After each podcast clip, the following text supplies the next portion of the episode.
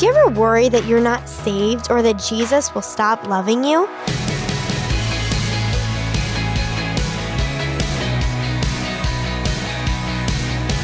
Hi there, I'm Natty Anderson, and you're listening to Unlocked, your daily key to unlocking God's Word in your life. So, yesterday we talked about weddings and waiting, and well, today we will be continuing our discussion with a slightly different focus. So, join me for today's Devo Wedding Waiting Part 2 by Candy Zeller. When Jesus comes back, he is going to make all sin go away. But you might ask, how is he going to do that exactly? If doing wrong things is the problem and Jesus fixes it, what if someone sins again after that? I mean, I still sin even though I'm a Christian. If you've ever thought about these questions, you're not alone. All Christians do things that are wrong.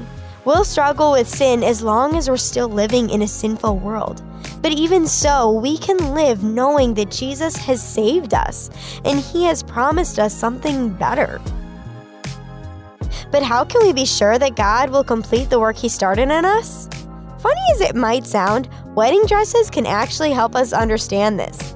The Bible uses the image of wedding outfits to show how God saves us from sin by clothing those who trust Jesus as their Savior with His righteousness or sinlessness. That means even though we still do wrong things, God sees us as righteous because Jesus already lived a sinless life and died on the cross for our sins. This idea of wedding clothing also points to God's promise that one day, when Jesus returns and makes everything new, He'll give us new bodies, so we'll never sin again. Kind of like how, on the day of the wedding, a bride puts on her wedding dress in the morning, even before the vows have been said. The wedding dress signals that something is about to happen that will change her life forever.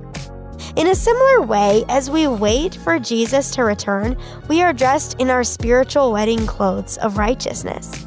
We can go to Him whenever we do something wrong and confess it knowing He'll forgive us because we're already wearing His righteousness. He has already paid the price for our sins by sacrificing His own life for us on the cross. He loves us that much. So, together, as people who are dressed in perfect righteousness, let's look forward to Jesus' return. One day, all of creation will celebrate. So, let's talk about this. When you sin, do you sometimes worry that you're not saved or that Jesus will stop loving you? If you know Jesus, you don't have to worry because he has clothed you in his righteousness. He promises to forgive you when you do something wrong, and one day when he returns, he'll make you completely new so you'll never sin again. Who are trusted Christians who could remind you of these truths when you sin? how could you remind others of Jesus' love when they sin? As you and I can read in Isaiah 61:10, for he, God, has draped me in a robe of righteousness. I am like a bridegroom dressed for his wedding or a bride with her jewels.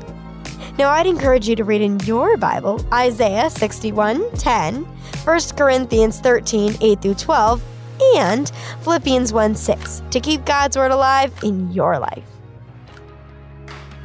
Unlocked is a service of Keys for Kids Ministries. As we go into the summer, I know you'll likely be traveling or just generally out of a normal routine, so I encourage you to go to unlocked.org or download the free Unlocked app to ensure that you don't miss a single bit of Jesus time this summer. Also, join us for tomorrow's Devo that talks about relationships and friendships lasting. But until then, I'm Natty, encouraging you to live life unlocked, opening the door to God in your life.